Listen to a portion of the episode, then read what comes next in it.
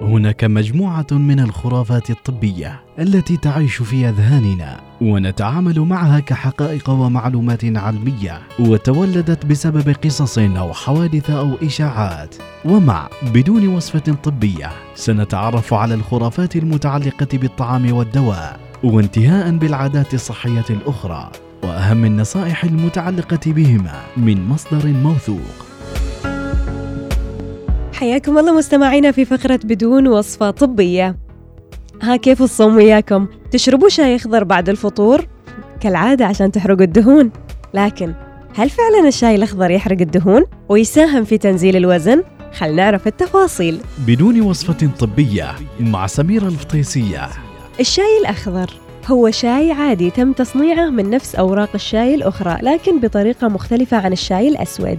الشاي الأخضر له بعض الخواص النافعة لاحتوائه على مضادات أكسدة لكنه بالتأكيد ليس شايا سحريا يمتلك خواص لحرق الدهون. والحقيقة أن أغلب منتجات الشاي الأخضر اللي تباع تحت اسم شاي التخسيس عبارة عن شاي أخضر عادي تخلط به مواد ممنوعة وضارة. ويقول لك شرب ثلاث إلى أربعة أكواب يوميا ممكن أنه ينشط عملية الأيض ويحرق ما بين 10 إلى 50 سعرة حرارية. إذا افترضنا أن شرب كوب واحد يحرق 25 سعرة حرارية فذلك يعني أنك تحتاج لشرب 250 كوب شاي أخضر لحرق كيلوغرام واحد مع افتراض أنك لا تضع سكر لأنك إذا وضعته راح تدخل في جسمك سعرات حرارية بدل أن تفقدها. شرب الشاي الأخضر بغرض تنزيل الوزن خطة غير فعالة عشان تنزل وزنك. شرب 280 كوب شاي أخضر لحرق كيلو واحد راح تحولك إلى الرجل الأخضر قبل أن تفقد أي دهون فإذا كنت تريد أن تحرق الدهون فلن يفيدك الشاي الأخضر أو حتى الأزرق. عليك أن تاكل بطريقة متوازنة وبذلك تقلل السعرات الحرارية الداخلة إلى جسمك. ثم تلتزم برياضة مفيدة بشكل منتظم فتزيد السعرات الحرارية اللي يحرقها جسمك. وطبعا كلنا نعرف أن الشاي ثاني أكثر مشروب بالعالم ولا يتفوق عليه إلا الماء وكل أنواع الشاي وإن تعددت أسمائها تحضر من نفس النبتة والفرق فقط بطريقة إعداد أوراق الشاي وتصنيعها.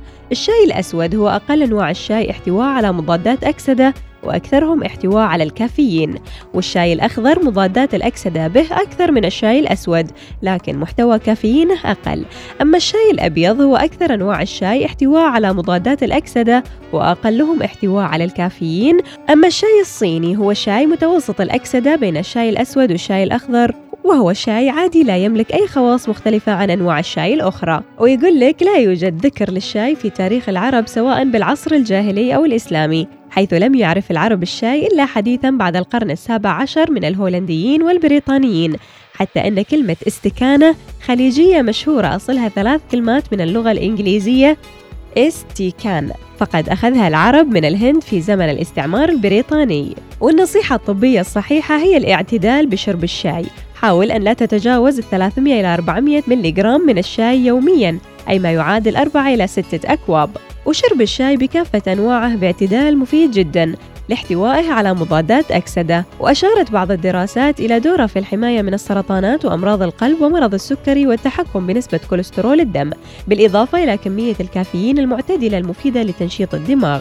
كوب الشاي متوسط الحجم يحتوي على 40 ملغ كافيين أي ثلث كمية الكافيين من نفس الكوب إذا كان من القهوة والسؤال يقول هل الشاي والقهوة يسببان جفافا للجسم عند شربهما؟ استكانة شاي أو فنجان قهوة لن تتسبب في فقد السوائل من الجسم لكن الإسراف في شرب الشاي والقهوة والمشروبات المحتوية على الكافيين بصورة عامة من الممكن أن يسبب إدرار السوائل من الجسم النصيحة الصحيحة هي الاعتدال في شرب الشاي والقهوة والمشروبات المحتوية على الكافيين بصورة عامة. شكرا لاستماعكم وطاب يومكم بالخير. بدون وصفة طبية مع سميرة الفطيسية يأتيكم في الأوقات التالية التاسعة وخمس دقائق صباحا الرابعة وخمس دقائق عصرا السابعة وخمس وثلاثين دقيقة مساء الثانية وخمس وعشرين دقيقة صباحا.